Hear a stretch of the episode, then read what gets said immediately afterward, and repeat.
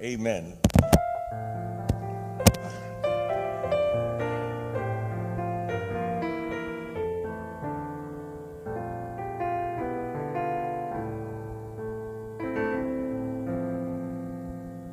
All right, let's try that again.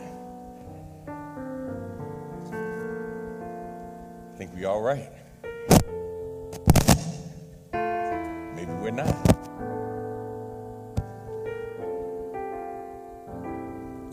This one. All right, here we go. Man, I, I didn't know the devil could jump into mechanical items like he has this morning. You know, all week long, AC is running fine until we get to Sunday morning. You know what I mean? Building been cool a whole week with nobody in it. When we get to Sunday morning, the devil want to act up. We greet you today in the grace, peace, joy, and love of God our Father and our Lord and Savior Jesus Christ. Love to the family. Thank God for his love that we can share with one another. Come on, if you know God's been good to you, make a joyful noise unto the Lord. We're certainly grateful and thankful to the Lord for God just allowing our moments to roll on just a little while longer. Um, I want to say thank you to everybody who came out on last Sunday for our concert here at the Good Hope Church with our own praise team and uh, Mark Taylor and One Sound, and then the Thompson Community Singers, aka the Tommies Reunion Choir.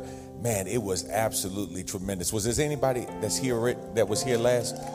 Oh my God, man! Listen, if you missed it, you missed a blessing. It was absolutely tremendous. And then we celebrated um, several of our lay leaders who gave guidance and direction, our general chairpersons, uh, the Thomases, uh, brother and sister Robert and Marilita Thomas, and uh, the Whites and the Martins and the Wilridges, man, just did. I think we got a picture of them.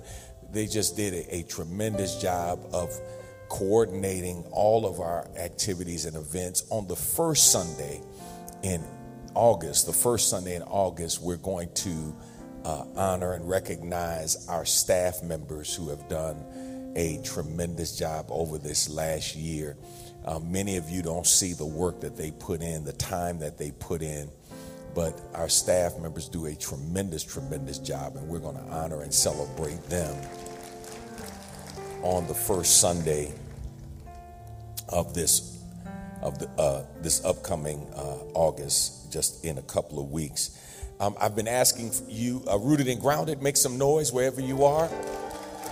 Now, for those of you who are streaming with us, um, whether you're in the United States or outside of the United States, I want to invite you to become part of and register to become part of our life group ministry, Rooted and Grounded, is what we call it. That's our commitment to making disciples who make disciples. Uh, registration will be open. Lord says the same on the first Sunday in August. We'll get started around the second week in September, but the first Sunday in August, we're going to open up our registration. I've been asking you to pray about who you are going to ask to be a part of your group. Now, we're changing some things as we're moving forward as we now launch worldwide. So here's what we're saying. First of all, I still don't want husbands and wives together. I, I, I, love the fact that you are developing your own spiritual voice and finding your own spiritual voice. And, uh, you know, I, I, had, you know, one or two husbands and wives say, well, we, we want to do it together. You know, y'all got a, another 165 hours a week to be together. Amen. The, I want you to find your own voice and your own calling in terms of what God has for you to do. Uh, but uh, groups can be co ed, they can also be single gender, gender, they can be multi generational, they can be single generational. So if you're a millennial and you have millennial friends and family members that you want to be a part of your group, and that's who you're praying about inviting, then praise God. Um, I'm going to do myself, I'm going to do an all men's group this time. And so I'm already uh, praying about who I want to ask to be a part of uh, that group. And I gave you all three categories of people to pray about. I'm going to give you a fourth one, okay? I'll give you a fourth one. First one I gave you was F for friends, right? However you define friends. I want you to pray about friends as God brings them to your mind. Write them down, put them on a list. Pray about God giving you an opportunity to invite them to be part of your rooted and grounded group. I gave you R. R stands for relatives. Relatives. All of us have relatives that need Jesus. Amen. And uh, we have relatives who need to grow in the Lord. And so uh, you be prayerful about who those relatives are cousins, siblings, uh, play cousins, however you define them. Uh, I want you to pray about God opening the door for you to have relatives as part of your life group. Last week we talked about A, associates. Associates. People that you come in contact with. You, you don't have enough contact with them to be a friend, um, but you have association with them. And the next group I want you to pray about is N. N for neighbor. I want you to pray about your neighbors. Uh, some of us don't even know our neighbors, right? Um, so I have one neighbor, I have a young man, I know his father. Um, I know him, you know, we just talk kind of in passing as we see each other because neither one of us sit on the front porch because neither one of us have a front porch, right? So we just kind of wave at each other as we go out the driveway and speak occasionally if he's working in the front yard. So uh, I'm going to invite him to be part of my life group and you know see what the Lord does. And if He says yes, praise God. If He says no, that's okay. I, I can ask Him another time. All right. So we got friends, we got relatives, we got associates, and we have neighbors. All right.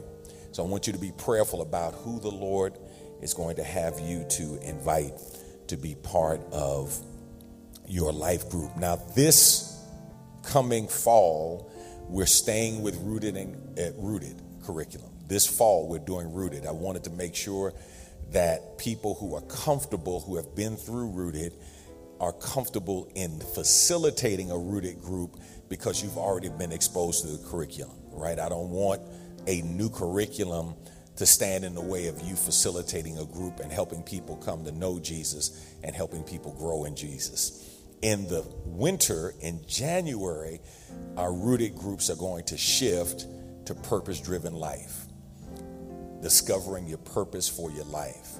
Uh, we did that several years ago, many years ago here at our church, and I want this to be part of our baseline discipleship curriculum. And so we're going to be doing that in the winter, January of 2024. We're already laid out for the spring of 2024 and the fall of 2024. We're working on 2025 because we are committed to making this a part of our culture. Somebody say amen and thank God for that. All right.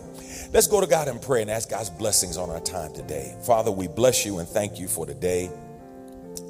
We thank you for the opportunity to uh, share your word. And we pray now that everything that we do and everything that we say will be pleasing in your sight. Have your way. Speak through your servant to your people so that we would be more than just hearers of your word. Help us to be doers of your word as well. In Jesus' name we pray. Amen. So, as most of you are aware, uh, I had knee replacement surgery five weeks ago. Um, five weeks ago, went under the knife. It was a an unexpected surgery uh, in that I had been having some knee problems and swelling of the knee and walking with a limp and a gimp and all of that stuff. Uh, but the doctors that told me, you know, hey, Pastor, you're really not old enough yet. You know, you your size, a man your size, you got about a 20 year life expectancy. You know, I don't know if we really want to do it this early uh, because my knee, especially my right knee, had been shot for years playing basketball and a couple of surgeries and things like that. So this time I went back to the doctor. There were times that it was so bad, y'all, when I would come back, for example, from vacation, I was just, I mean, the knee was just blown up like a balloon. And I was in so much pain. I just walked in one day and told the doctor, just cut it off, man. Just cut it off. I, I can't, I can't do this. And so when I went to the doctor this time, I really didn't know what he was going to tell me, right? I, I really didn't know what he was going to say. So he asked me, he said, how you doing? Now, this is a doctor that's done a couple of knee surgeries for me, right? Uh, when I tore my quad muscle in 2020, he did the repair, rebuilt that knee. I had arthroscopic surgery on the other knee, did that. So, you know, he and I know each other. So I go in and I'm telling him the pain that I'm in. And without even having to do the x rays, because he's already familiar with my knees, um, more familiar with them than I am, right? He said, um, Well, he said, I can do another surgery and try to clean it up. He said, But honestly, it's probably not going to give you much relief. It's time for you to do a knee replacement. And I was shocked. I was like, Really? I'm like, You going to let me do a knee replacement? Then I was like, Wait a minute, I got to do a knee replacement? he was like, Yeah, yeah, it's time. It's time. You know, we, we've been fighting this for the last 10 years. And he said, um, you know, it's going to last you about 20 years. And I said, well, Doc, what happens after 20 years? So he pulled the piece out, and because I'm like, you got to go back in, take everything out, and put a new one in. He said, oh, no, no, no, no, no. He pulled out a little piece, took a little piece of metal. He said, see this piece right here? This is the plastic piece. He said, after 20 years, we monitor it every five years, and then we just pop out the piece and then put a new piece in, turn the odometer back, you got another 20 years. So I was like, oh, cool. I'm like, okay. So I go into surgery. Those of you who have had that surgery, you know, if you've had somebody in your family that had the surgery, they have you walking that day. Right? So I'm on the walker and I'm walking that day and I'm like, oh man, all right, this is this is going good, you know and they like bend the leg and do this and do this, you know. And I'm I'm I'm I'm an old athlete, you know. So if you tell me ten, I'm gonna try to do twelve. You tell me twelve, I'm gonna try to get you fifteen. You know, I'm gonna try to do a little bit extra. And man, things were going well. Went back for my two week checkup. Everything is good. Finally got my home therapy schedule. Mix up at the doctor's office and the providers and the insurance company Finally got that situated. Home health care comes out, they do an assessment this past week. Here's what they told me. He said, Well, he said, you're doing really well. I got about a 98 degree bend, and on my extension, I'm at zero. He's like, Man, you've been doing really good. I know you've been doing most of this, if not almost all of it, on your own. You're doing really well. He said, But here's my concern don't overdo it. Now, in my mind, I'm thinking, How can I overdo it? Right? Because they told me that my recovery would take probably eight to 12 weeks to begin walking normal. I'm still to feel the pain because it's to take eight weeks for the bone to heal. Stay with me, I'm going somewhere with this. He said, It'll probably be six months before you're feeling really good, and probably a year before you're moving without even thinking about it. In my mind, I'm thinking, hey, man, if I press this, if I really put in the work, you know, I'm, man, no, don't give me no two, two times a week. Man, I need to work out, man. I need to get this like five days a week. I need to stay on this. And he says, you really can't force it to go much faster. He said, that's just how long it takes. It's going to take your bone about eight weeks to heal. Period. There's nothing you can do about it. You're just going to have to go through the process. And I was thinking today, how many times in life do we want to force our way and rush through what we're going through? When God wants us to understand that really it's just part of the process. There's some things you just not going to get overnight. There's some things you're going to have to live with for a season in order for it to settle inside of you. One of the other things they told me was, um, Pastor, you're going to have some pain. said, You're going to have some pain. There's no getting around it. You're going to have some pain. They said, But this pain is going to be different than the pain you had before the surgery. He said, The pain you had before the surgery was a hurting pain. The pain you're going to have now is a healing pain. There's some pain that God uses to bring healing into your life and not just hurt. Today, I want to close this series of messages that I started a couple of weeks ago around the subject matter how to survive trying times. How to survive trying times. If you have your outlines, would you say amen? If you need an outline, would you raise your hand and the ushers will get one to you? How to survive trying times. Now, I shared with you on last week, uh, as I did the previous weeks, that our text today is a unique text in that it is a text that chronicles a conversation between Jesus and the devil.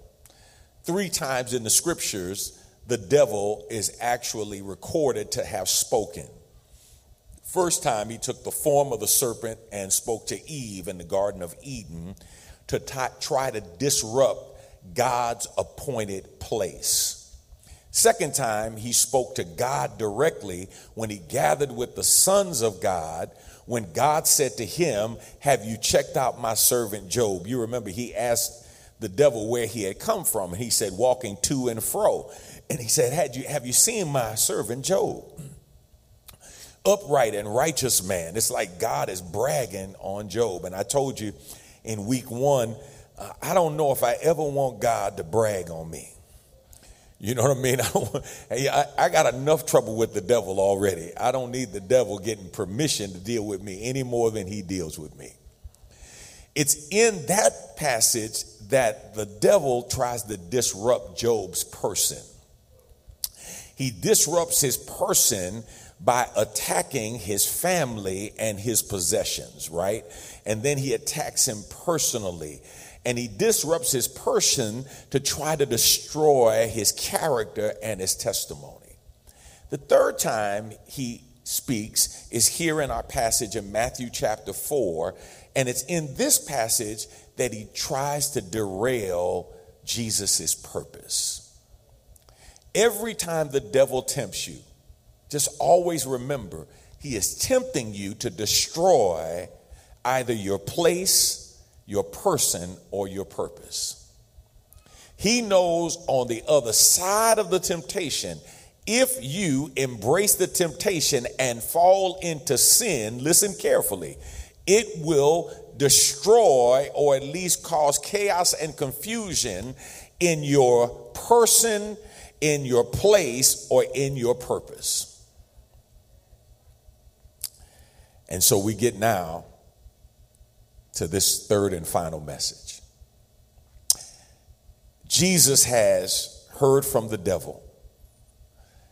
The Bible in point one, I mean, in, in uh, sermon one, we said, Jesus teaches us that we're never exempted from tests and tribulations in life, right? We're going to have them. If Jesus was tested, we're going to be tested.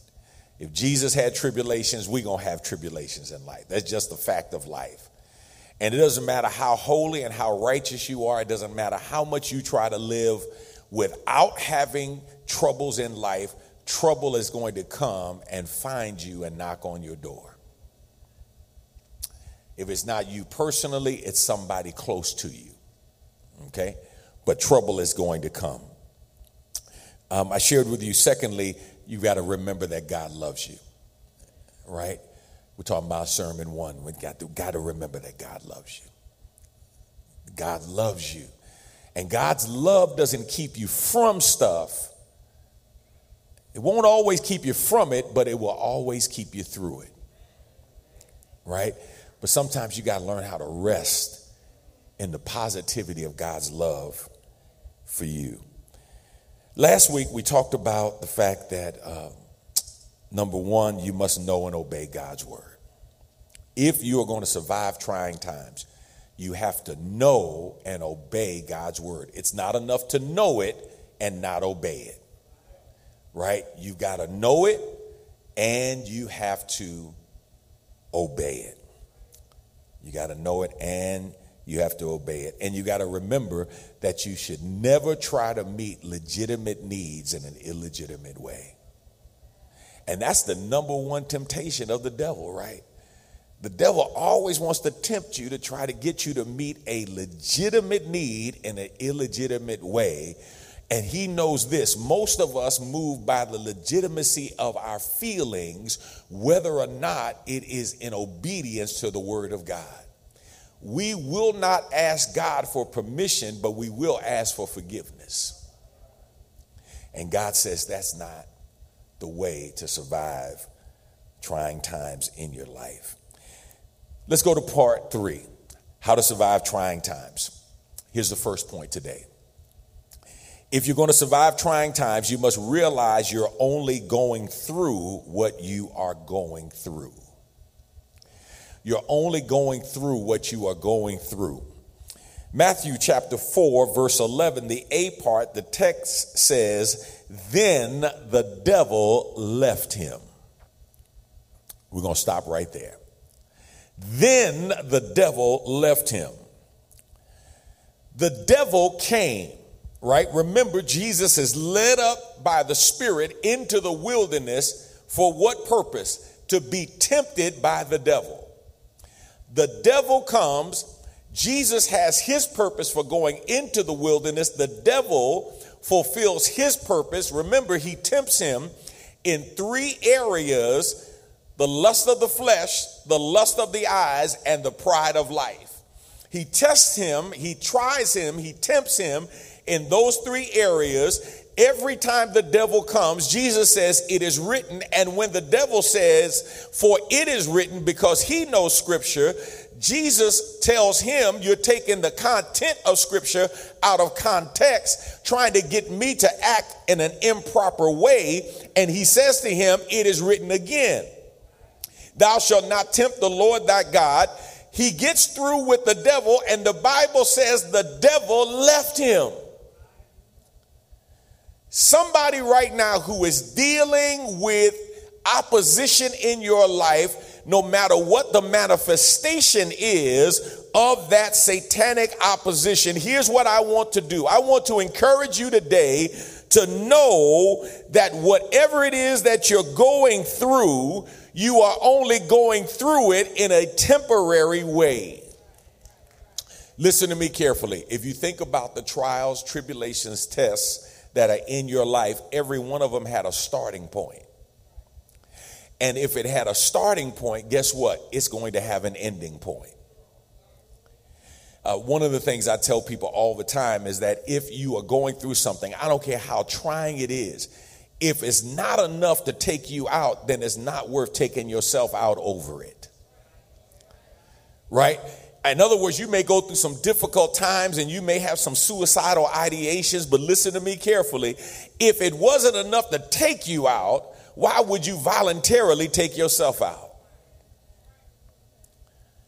Every trial, every test, every temptation, every tribulation has a starting point and it has an ending point. In other words, it has an expiration date. It may seem like our pain, our problems, our predicaments are perpetual, but the old folks said it best trouble don't last always. Somebody you need to be reminded today you're only going through. Come on, say that out loud. I'm only going through. Yeah, I'm only going. Now you say, man, but Pastor, you don't know how long I've been in, but you're only going through. I don't care how long it's lasting, you're only going through. So, um, when I was in school, I look back over my, my career, and I always tell people, you know, when they ask about, you know, man, should I do a master's degree? Should I do a doctorate? You know, that arguably, you know, the hardest degree you're going to ever achieve in life is your bachelor's degree. Because you can't specialize but so much in what you really like. And you don't really know what you really like, right? When you get to your master's degree, it's more specialized. When you get to your uh, doctorate, it's more specialized, and you bring a greater sense of urgency and you bring a greater level of maturity and focus to the table than you had, you know, when you were working on your undergraduate degree, right? Uh, but the hardest test I ever had in my life, y'all, was my uh, Hebrew 1 exam. Uh, we were required to take three years of Greek and two years of Hebrew uh, at Dallas Theological Seminary. And the first year of Hebrew was all grammar and syntax. Um, the last year was translations, easier. But the first year you had to memorize verb forms and and, and Hebrew and Greek, you know, somebody said, Did you get the two, two languages confused? Impossible. Can't get them confused. You know, one reads left, right, one reads right, left. You know, one, one is, is more logical and, and the letters are more recognizable. One is just symbols, you know, and, and speaks in stories and things like that. And so this Hebrew 1 exam was one that I dreaded. Let, let me see if I can get somebody to identify with me. Have you ever had an exam that was so hard you wish you could die and then be resurrected after the exam time? Okay, am I the only one? You, you know, when you're sitting there and you're like, oh, God, can I just die and then come back to life after the exam period is over? Right? Because you're studying and studying, and man, you know, these vowel points are moving, and you're like, man, these dots are, I mean, you're just seeing stuff. It's like, oh my God. Man, listen, I had friends who told me they had Vietnam flashback dreams in Hebrew. Like Hebrew triggered stuff in their minds, took them back 30, 40 years, right? That's how bad it is. And y'all, I am dreading this Hebrew. Now I know I got to take it. I got two years. I got to get through these two years of Hebrew. But y'all, I am struggling with this Hebrew exam. And I'm looking at the schedule. And then all of a sudden, I felt a sense of relief. Now, you may say, What relief did you get from the schedule, Pastor? Here's the relief I got Hebrew 103, final exam.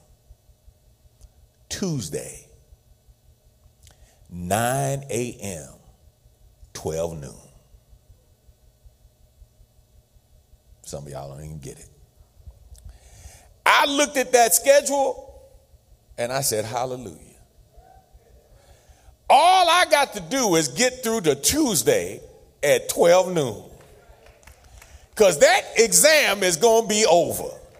I'm going to study all I can study, learn all I can learn, memorize all I can memorize, but there is a time limit on this final exam.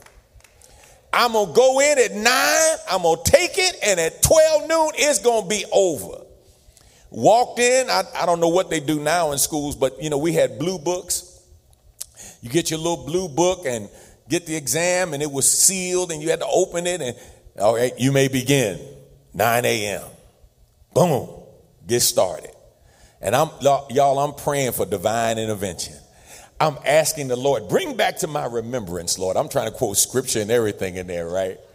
I'm looking at stuff, man, and I'm just doing the best that I can. I'm looking up how much time I got left. But I'm really not concerned about how much time I have left because I'm going to run out of time. I just want the time to run out.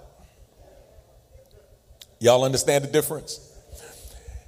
12 noon comes, and the professor says, All right, put down your pencils, turn over your exams, close your blue books.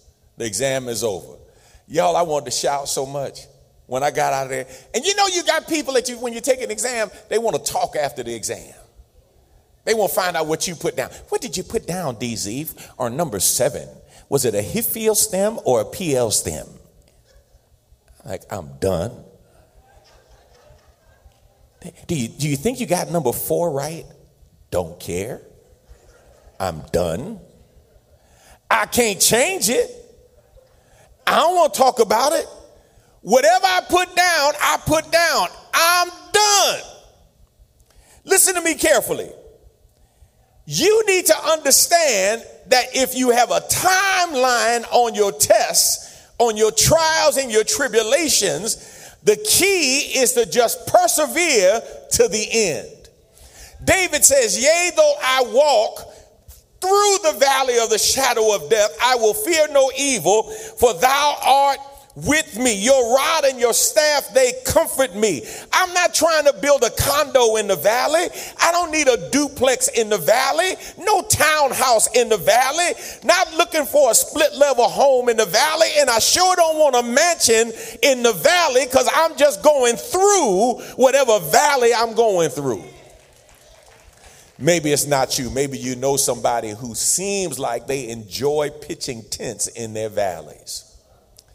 And they love to talk about their valleys and how tough it is to be in the valley and how, man, I'm just trying to get through my valley because I understand that valleys only show up between mountains.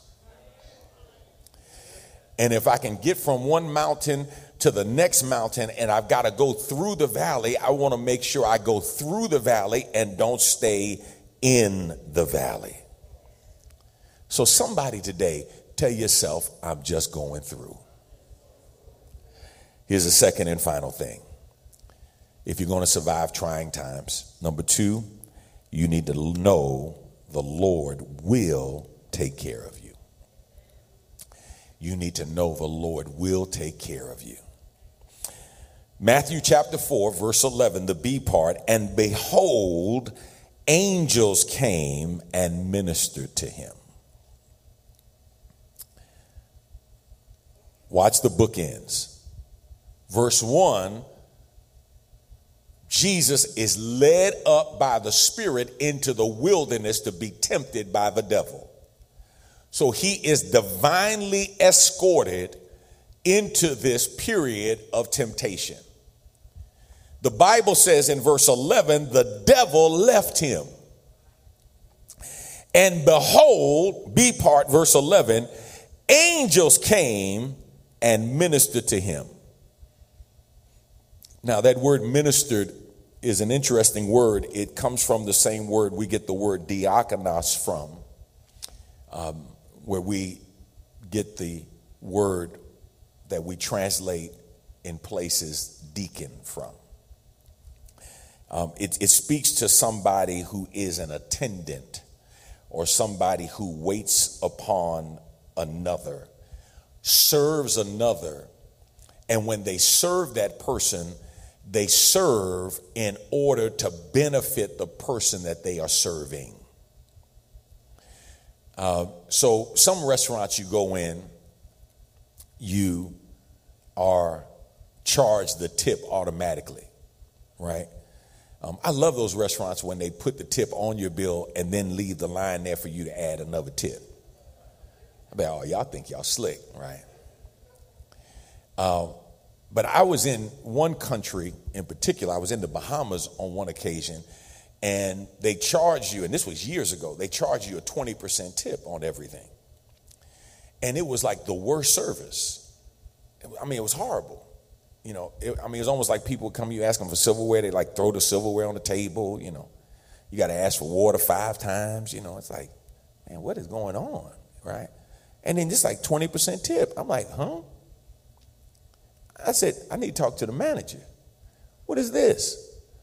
Oh, sir, that's automatically put in there. I said, Well, obviously, your workers know that because they know they don't have to give service to get a tip. So there's no incentive for them, right? But there's nothing like going to a restaurant and having a wait staff person who is attentive. Like water's down, boom, you don't even have to ask for it. They there. You know, if you got a drink, you know, you have a soft drink before you get to the bottom there, refill you, refresh you, brought you another one, right? Nothing like having a good service person, especially when they know what you want. um, Pastor Strayhorn and I, uh, we used to uh, cruise together. And I remember the first time we went on a carnival cruise together, he wanted to bring the waiter home with him. Because by the, by the second day, third day, he knew exactly what we wanted. He knew we wanted lemons, he knew we wanted sugar, he knew what, we, and, and it was there waiting for us at our table. This was now, you know, now they do anytime dining, anywhere dining, but this is back when you were assigned a table. And so you got to know your wait staff and they got to know you. He, he, knew I wanted two salads. He just doubled up on a salad when he, I didn't even have to tell him, right? By the second day, he was, hey, Mr. Dedick, Mr. Dedick, how you doing? Boom. Made you want to tip him, right? The text says that the angels came and they ministered to him. They specifically address the needs of Jesus. Now, remember when the devil tempted him lust of the flesh, lust of the eyes, and pride of life.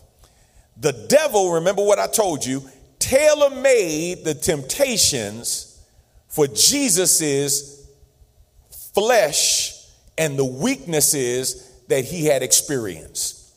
Legitimate needs, the devil came to tempt him to try to meet those legitimate needs in an illegitimate way. Now, here come the angels. Listen carefully. The devil tailor made the temptation. Now, here come the angels to tailor make their treatment. When the text says they ministered to him, they literally found where he was hurting and came and applied a heavenly balm to his wounds. So, my grandmother, Gladys Peoples, uh, was old school. That's my maternal grandmother. And whenever I would be out in the backyard playing or down the street playing, I would fall, I get a little scrape and whatnot, you know. She'd take me in to the bathroom to clean it up. And this is old school medicine cabinet. Yeah, how many y'all remember medicine cabinet in the bathroom, right? And it was old school medicine cabinet. So we didn't have all of that, you know, fancy stuff in there. There was just some staple stuff in there. Like castor oil, three sixes. Um, it, it, we had no Tylenol back then, no Aleve, no Tinactin, no Neosporin, you know, antibiotic ointment and all that stuff, right?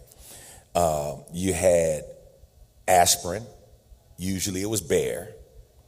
Um, you had Excedrin if it was a really bad headache. You had peroxide, alcohol, iodine, and mercurochrome. And just in case a need came up, you had some Ex-Lax in there. I, I discovered the hard way that the chocolate Ex-Lax was not candy, y'all. Don't act like I'm the only one. so when I would scrape up my knee or my elbow or something, I would fall, I get a bite or something. My grandmother would take me into the bathroom, and the first thing she would do is wash out that scrape, right?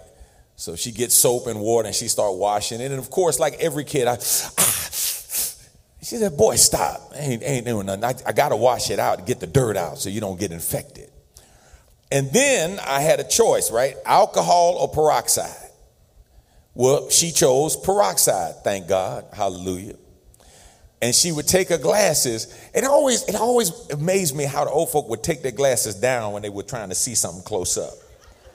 Right? She'd take her glasses down and she would take that peroxide and open it up, that brown bottle, and then she would pour a little bit in the cap and then pour a cap full of peroxide where it was hurting, and it would start foaming, and I would start, ah, ah. She said, Boy, that ain't burning. That's peroxide. That's not alcohol. Stop it. And then she would give me a choice.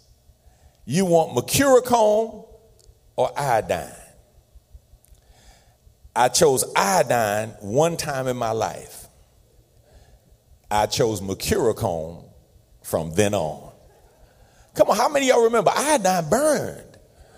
I chose mercurochrome. So she would take that little brown bottle and shake it up, and she would open up, and you remember it had the little dabber on the top connected, and she would take it and then she would start dabbing it on the wound. Listen, she didn't stand me on the other side of the bathroom and start slinging Mercurochrome.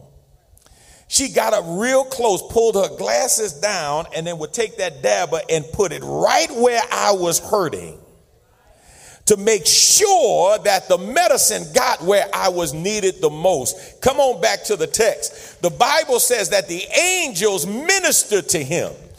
They got right where Jesus was hurting and they took care of his pain. I'm trying to get somebody in here to understand that God will minister to you exactly where you're hurting and exactly when you need it the most.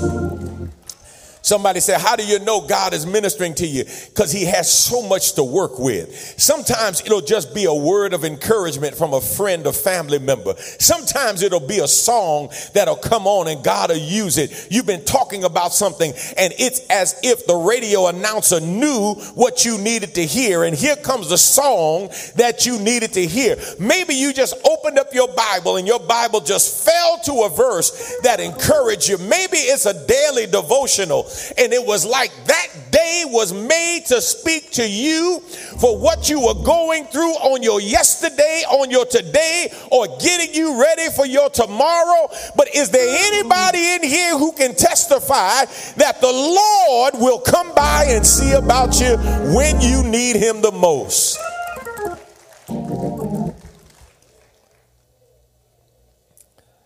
The old song said, All night and all day, angels are watching over me, keeping me through danger seen and unseen. All day and all night. I got angels, I tell you, watching over me, making ways out of no way, keeping me when I don't have sense enough to keep myself. Angels watching over me, keeping me, even when they don't keep me from, they keep me through. Angels. Sometimes when I'm ready to throw in a towel and give up on life, angels come and see about me. And all I want to tell you is tough times are going to come. Trying times are going to come in life. They'll take a variety of shapes, forms, and fashions, but I want you to learn how to hold on and wait for God to come on your behalf. Don't quit, don't give up, just keep on fighting. Keep your hand in God's hand. Keep fighting the good fight of faith and know that God will come and take care of you. But you just got to keep on fighting. At the turn of the 20th century, in the early 1900s, there was a boxer by the name of Jim Corbett. Uh, they called him Gentleman Jim because, unlike other prize fighters in his day, uh, Jim Corbett was always well groomed. He wasn't a brawler, he was arguably the first and the father of modern day boxing. Uh, he would jab, he would move, he would he would dance around, and and and, and he always would keep his hair immaculate. His his face would be clean shaven. He he always dressed uh, the part. He would wear tailor made clothes and the like. That, that's just what he was. And, and he was always very mannerable. He was intelligent.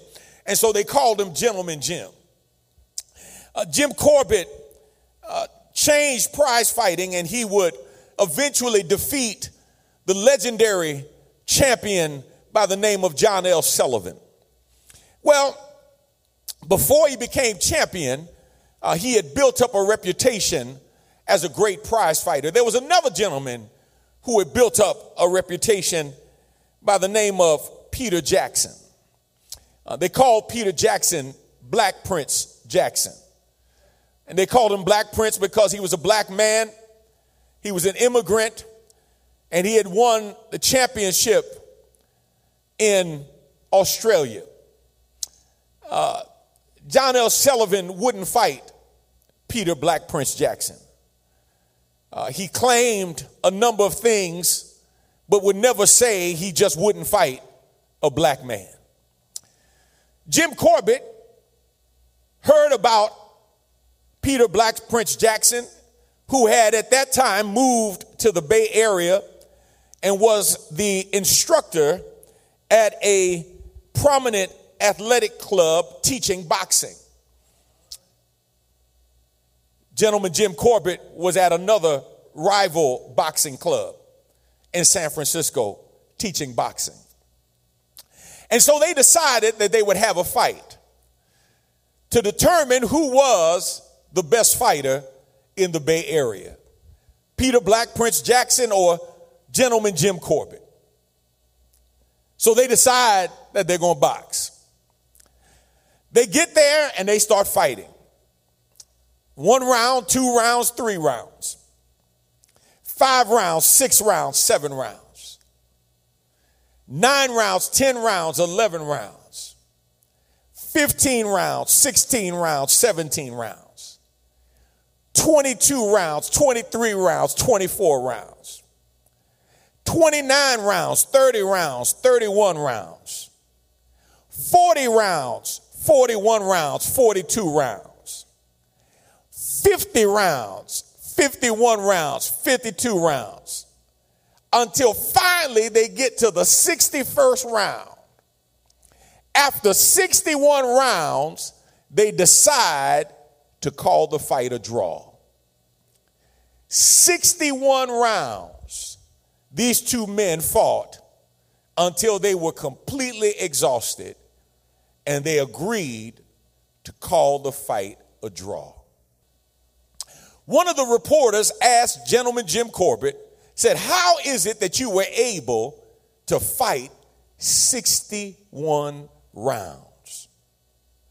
And he responded, Every time I went back to my corner, I told myself, fight one more round. He said, I didn't start the fight planning to fight 61 rounds. But now that I was in the fight, every time I went back to my corner, I told myself, just fight one more round. Somebody, you didn't get it yet. Let me help you. You may have been in your fight a long time. You may have been going through your trials, your tests, your temptations, your tribulations a long time, and you may have wanted to throw in the towel along the way. I'm telling you, just keep fighting one more round. The enemy may have come at you with the best that they had, and you were ready to quit. Matter of fact, somebody may have said to you, you know, I don't know how you've been going as long as you've been going, but just keep going back to your corner and tell yourself one more round. Tell yourself, I'm on the battlefield for my Lord. And I promised him that I would serve him until I die. One more round. Why? Because greater is he that is in you than he that is in the world. Come on, somebody say one more round. Because you are more than a conqueror through him who loved you. Tell yourself one more round. Because no weapon formed against you shall prosper. One more round. Because with man it might be impossible. But is there anybody that knows with God all things are possible? One more round. Because if God is for you, He's more than the world against you. One more round. Because God is not through blessing you one more round because he is able to do exceedingly and abundantly above all you can ask or think. Tell yourself one more round because God hasn't brought you this far to leave you now. One more round because this too shall pass. one more round because the race doesn't go to the swift nor to the strong, but to those who endure until the end. Yes, one more round because if when you give the best of your service, telling the world that the Savior has come, be not dismayed when men won't believe you because he'll understand and say, Well done. Oh, when you try and fail in your trying, hands sore and scarred from the work you've begun, take up your cross, run swiftly to meet him because he'll understand. I said, He'll understand and say, Well done. One more round.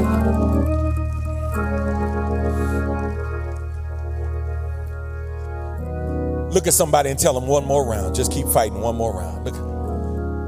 Come on, look at somebody else. Look at the other side. Tell them one more round. Just keep fighting one more round. You know what I've learned in life? The one way to ensure you won't win is to quit before the end. You say, I don't know if I'm gonna make it. If you quit, you won't make it. I guarantee you, you won't make it if you quit. But if you keep on fighting, no matter how hard the test, the trial, the temptation that comes, no matter how God tries to destroy your place, your person, or your purpose, keep on fighting. And hear God say, Well done. Come on, hear God say, Well done. Don't you want to hear God say, Well done? Father, we bless you and we thank you for today pray now that your word has found fertile ground in the hearts and minds of your people. Help us today, Lord. For somebody,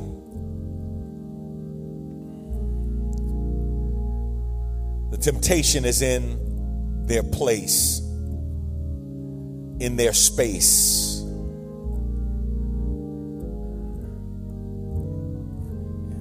and they might be ready to give up instead of hanging on in there. For somebody, God, it's, it's the devil's desire to destroy their person, to rob them of their character, their, their testimony. For somebody, God, God, the devil wants to destroy their purpose, wants them to continue to live beneath purpose for which you have created them. But God, help us to hold on in obedience. Remind us, God, that whatever the temptation is, however the devil is coming at us, remind us that we're only going through what we're going through. And remind us that you will come and see about us. Somebody, God, you spoke to them through this message today. Somebody, the songs of Zion have spoken to them. Somebody, your word, God, has assured them and given them the fortitude to go on when they feel like giving up. We thank you, God. Help us to look to the hills. The verse ends in a question mark from whence comes my help? My help doesn't come from the hills, my help comes from the Lord who made heaven and earth. Help us to keep our focus on you, God, in the midst of it all. We thank you and we bless you. It's in Jesus' name we pray. Amen.